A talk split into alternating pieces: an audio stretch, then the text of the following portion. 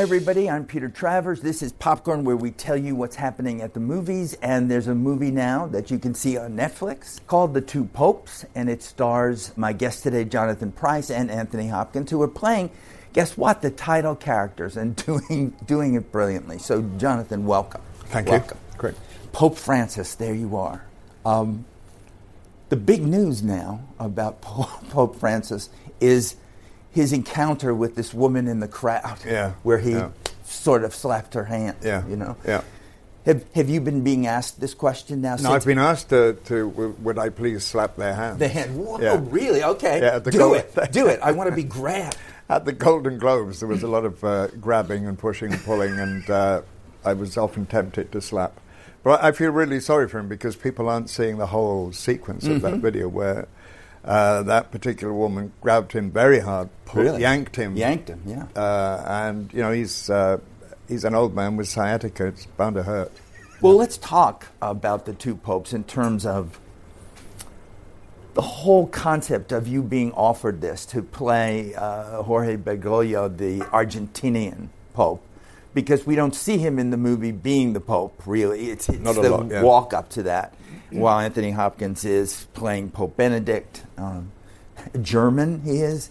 You're an Argentinian. Two Welshmen playing these parts. Yeah, Somebody yeah. must have said, "That's what we need." It's two Welshmen to do this. Together at last, That- yeah. it's- it's- it's yeah. happening. It's time for a Welsh Pope, definitely. Well, when I was watching and, and watching you play this, I kept thinking of this other Argentinian you played, which was Juan Perón in Yeah. Evita.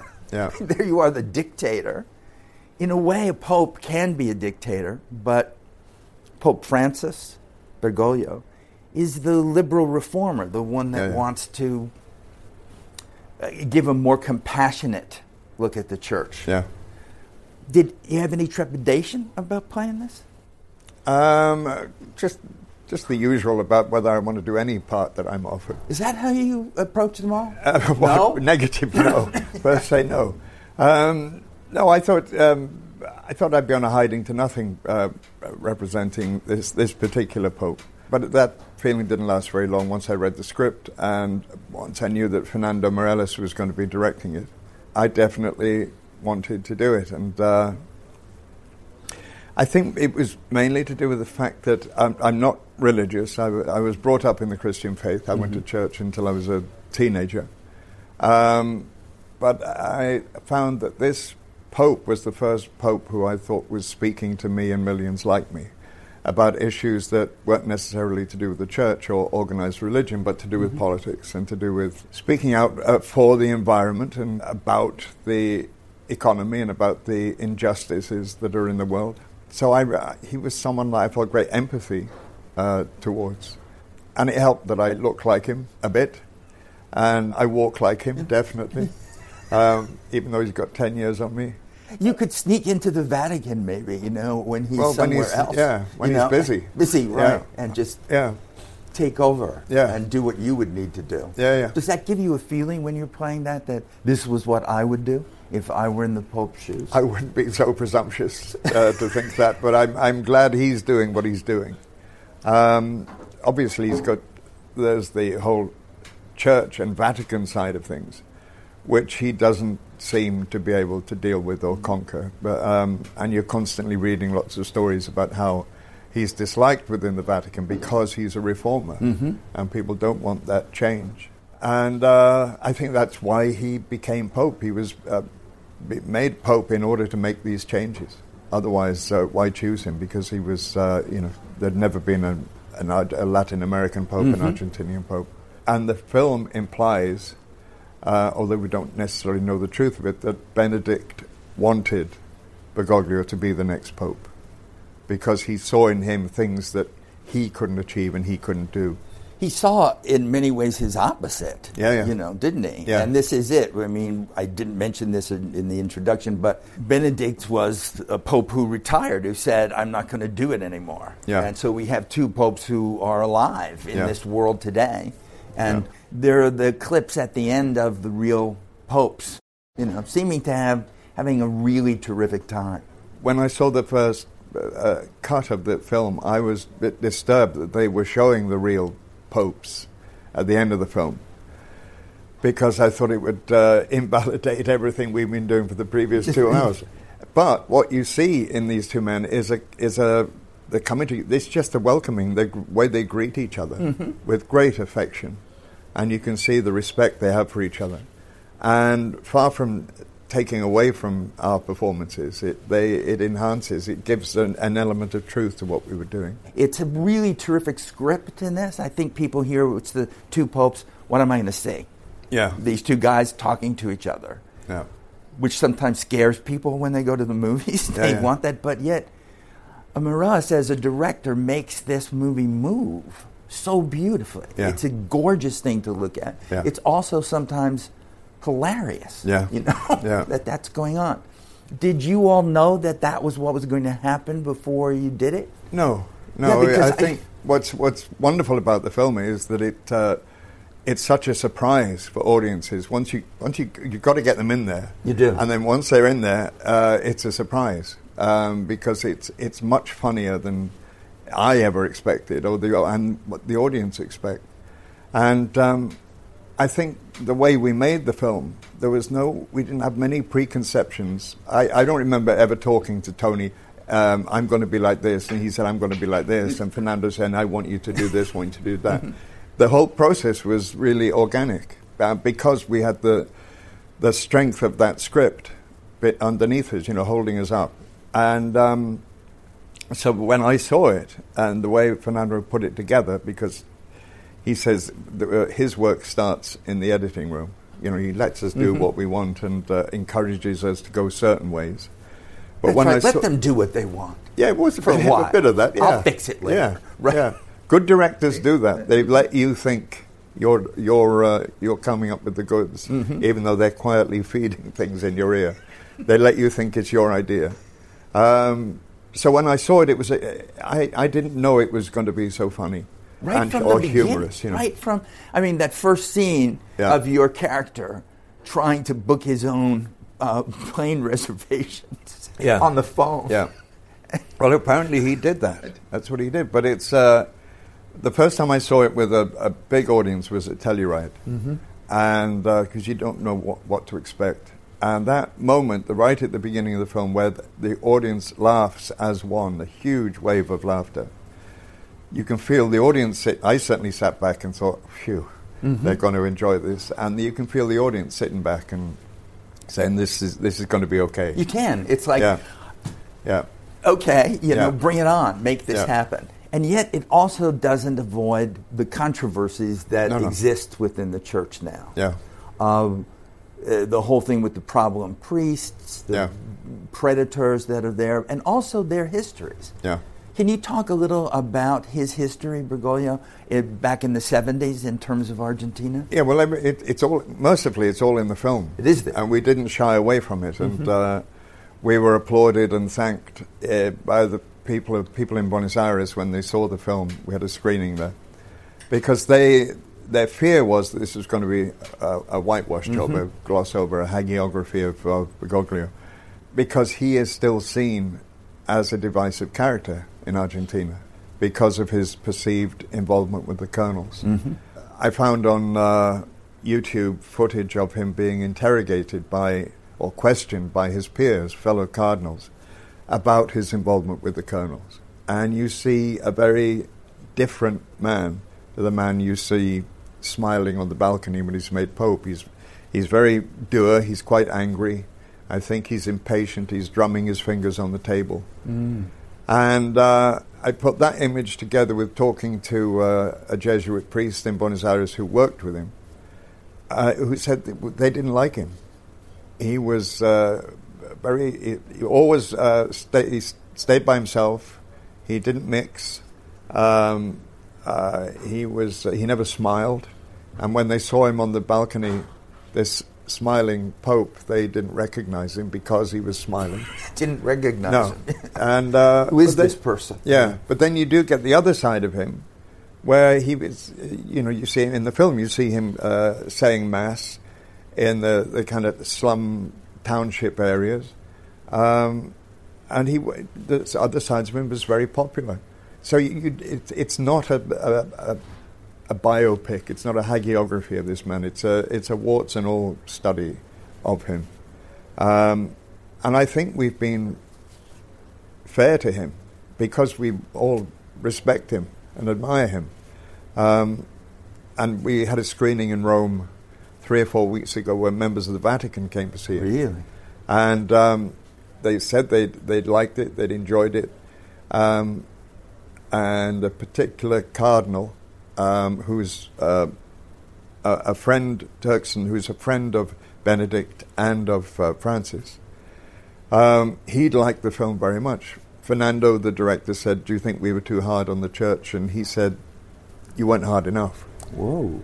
But he also said that he thought Francis would like the film and he wanted a DVD to take to him to show him the film. Oh, I'd love to so, see uh, that review. Yeah, see that review right? Yeah. what would Two stars, Vatican. nice. For the poster, um, yeah, right? Yeah, the poster that, would be good.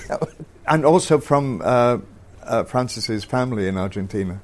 Fernando got an email to say that they'd seen it, they'd enjoyed the film, and they, they liked what uh, we'd done uh, representing their uncle. So that was that was really nice to call him their uncle. Uncle, you know? yeah. yeah. it's Uncle Jorge. Yeah, yeah. I guess yeah. that's who he is to do it. How were you and Anthony Hopkins together? You know, you haven't made anything or done anything before, really. Well, we've been on a. We're both on a recording of Under Milkwood the Dylan Thomas poem that was produced by George Martin. Mm-hmm. Really? that was like the 27 Beatles years ago. The Beatles okay. producer, yeah. yeah. And um, Tony was first voice and I was second voice. And you come 27 years later, we're in Rome, and the call sheet has, uh, you know, you're rated as your importance in the film, the number you're allocated. Oh, that's right, yeah. Mm-hmm. And I was number one, and Tony was number two. So it was my revenge after 27 years.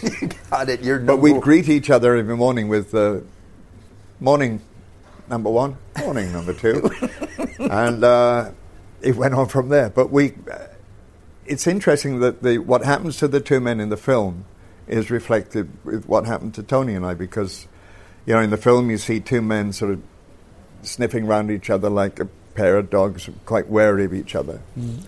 Uh, not that I was that wary of uh, Tony, but I was, you know, I was. Uh, I'm, I'm, in awe of Tony Hopkins. I'm a great admirer of his. So, and that played into those early scenes. And as you see, the Pope's relationship growing, so my friendship with Tony grew, and uh, it, it is the equivalent of both of us, all of us, tangoing together by the end of it. That's a good way to put yeah. it. That's that is what it is. But I mean, he is one of the sweetest, nicest people. You know, yeah. There's just nothing about Anthony Hopkins that makes you go, oh. No, no, no. Except no. maybe the reputation. Yeah, reputation from way back, which yeah. uh, um, Tony uh, talks about. I mean, he's a um, I don't know if you say reformed alcoholic, but he's been dry for many, yeah. many mm-hmm. years. yeah. Um, and uh, you know, he's he's great compassion for people, and he's uh, he's very open uh, in public, um, but he does like to be by himself. He's never happier than when he's in his studio painting, which he does every day. He's not acting. Well, which is a good thing. It's is, a great thing. That a, how does that with you? Do you like to when you're not working? basically go off be, somewhere? I seem to be never not always working. Work, always never, on. Never always not on. working. Never not. Can't say no to How did job. that start with you growing up in Wales, where you said somehow, you know, this is what I want to do? Well, I, I didn't say it. You did? Never said it. Someone came and just yanked you. Kind of, kind of. I went to. I left school at sixteen and went to art school, and that's what I wanted to do. I wanted to paint, and eventually I went to a teacher training college to train to teach art and uh, you had to do a secondary course. So I chose drama because I was told it was the easiest course to do, that required the least amount of work, and it was true. And um, but somebody, when I was at college, somebody, uh, a tutor from another college, saw me act, and said, "Have you ever thought of being an actor? Because I think you should, and I think you should go to RADA, where he'd been, and he sent for the papers to audition and things." Um, and I was accepted at RADA, and they gave me a scholarship, and um, I never became a teacher. Never looked Um, back. Never, never went back.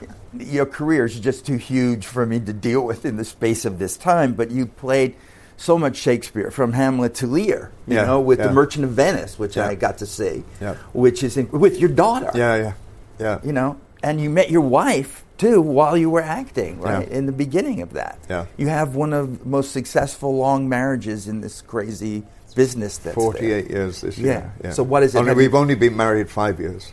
Oh, that I heard that. uh, you made it official only Yeah. much later. We weren't sure about each other, so we waited. That's- we waited. That's great. Yeah. It's great. Yeah. And the, and purposely, do you say to yourself, "I want to not play the same thing"? Yeah. Because you, you're a Bond villain. Yeah. You've done that, and that character, Elliot Carver, is one of the great films to me because he's his own Rupert Murdoch Yeah, yeah. figure Yeah. of doing this. Yeah. And then at one point in your career, you said, you know what, I'm going to do musicals. I'm Yeah. going to be in Miss Saigon. And then I'm going to, well, you did Oliver, you did uh, Henry Higgins in Yeah. My Fair Lady. Yeah. What is this? Is it a master plan that you have? I keep moving before Yes. they find you out. they- yeah. yeah, yeah, Yeah. that's never going to happen. Yeah. Anyway, we have a couple of, um, I mean, they're questions from the internet. That's All out right, there. right. Edie DeMart says, "What is the most religious experience you've had in your life?"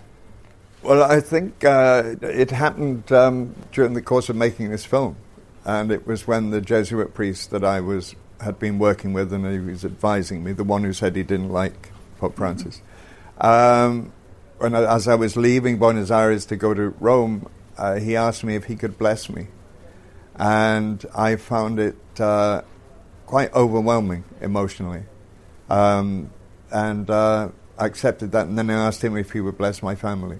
We were asked at the beginning of filming, were we religious? Mm-hmm. And I said no, but I fully expect to be by the end of the film. And uh, and something happened to me. You, you can't. You're affected by everything you do. Um, but uh, I think that being blessed was uh, quite extraordinary. It sounded. Yeah. It sounded. Okay, one more here.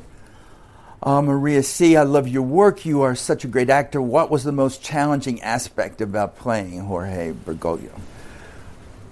I think we're being honest to the man. Um, and I, I, I, I had the script. I was, you know, I didn't have to make it up. This um, is being honest and respectful to the man, to what, uh, and to show him in, in as truthful a way as possible.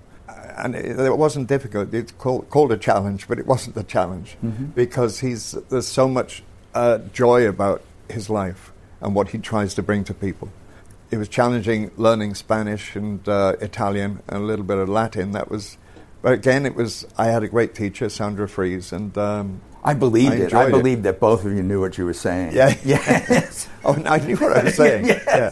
Yeah. Couldn't quite believe how I was saying How it, was but I saying knew it. was doesn't matter. Yeah. I didn't Yeah. know either, but you know, Yeah. it's a lot, and then it goes back into the English, so that we can get it. We can't scare them away. All right. Well, last question is from David M. How similar or different was your character, the High Sparrow, to being a pope? Well, do you know when I um, uh, took on the role of High Sparrow uh, and I read this script and I, we talked about the character, the person I uh, related to was Pope Francis because High Sparrow in season five was a man of the people. He was. He was talking on behalf of the poor and the dispossessed. He said things like, "We're the we're the many, you are the few," and when we, you know, wa- wa- watch out when we take over. Uh, he was feeding the poor, washing their feet, everything that Francis was doing. There was a questionnaire in the Guardian newspaper: who would play you in the film of your life? And I said Pope Francis, if he could lose a bit of weight. um, and uh, and then, of course, season six of High Sparrow came, and uh, he goes bad. And I hadn't seen it coming because you're not allowed. You know, they don't give you Oh the yeah, scripts twice they let you see it at all till the Yeah. day of shooting. And I was so I was in shock of it. So um, I, I, I'm looking forward to Two Popes Two, when Francis goes bad. I think it's the whole future. I'm sure he's Yeah. looking forward to that too. That was like Either, either that or two popes go to Hawaii, or two popes, you know. you know, we're laughing, but Yeah. in It's this Hollywood we're business, talking it, about. It, can't, it definitely Yeah. because you've had so many films that are so. I didn't mention it, but Brazil, one of my favorite films, just ever. Yeah. But it's so prescient about Yeah. uh, terrorism and what we're doing with that. And Yeah, so yeah. You're happy in this career. I'm very You must be. Yeah, because you wouldn't Yeah. keep doing it and doing Yeah. it so well. There's this. Well, thank you. You just want to keep doing it. But first time you're on the show, so you don't know that we end in song. Okay. Look at that. There was no fear. Well, I no, have because I usually going- say at the end of it, as a kind of cynical joke, I say, Mm-hmm. uh, "Do I get to do the song now?" So do this you? happens? That, it happens Oh with everybody. There you go. Yes, they all do You're it. trying to shut me Tony up. just saying no. I mean, what did your Pope love the most in music? ABBA. I don't know it. You, oh, come on, you you have to. That was preparation for Yeah, the well. I can whistle, Amber. That's not much fun, is it? I don't know. I don't know how good a whistler you are. I'm, I'm a great whistler. I then do it. my, uh, my, my one of my sons will not allow me to whistle in his presence because you're so good at it. because I'm so smug. I'm a smug whistler because I know my whistling is good. And he goes, Dad, shut up. Well, now Enough you have to smug. prove that to us, Uh, as however short it is.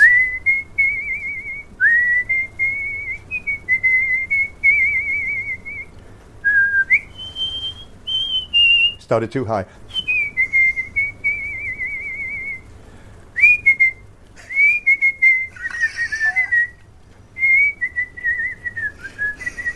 Can't believe I'm doing this.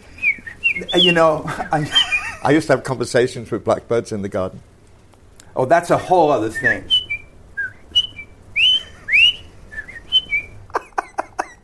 That's a whole thing for therapy, I Yeah. think. You know, those conversations with the blackbirds Yeah. and the whistling. Yeah. We'll do a whole other show on that. I promise Yeah, you. yeah, I great, promise you. great. But thank you so much, Jonathan. Thank you. Thanks. This was great. I was going to shake your hand, but I didn't want. Ah, There you is. I got Thank you. smacked. I got smacked by the Pope. That's great.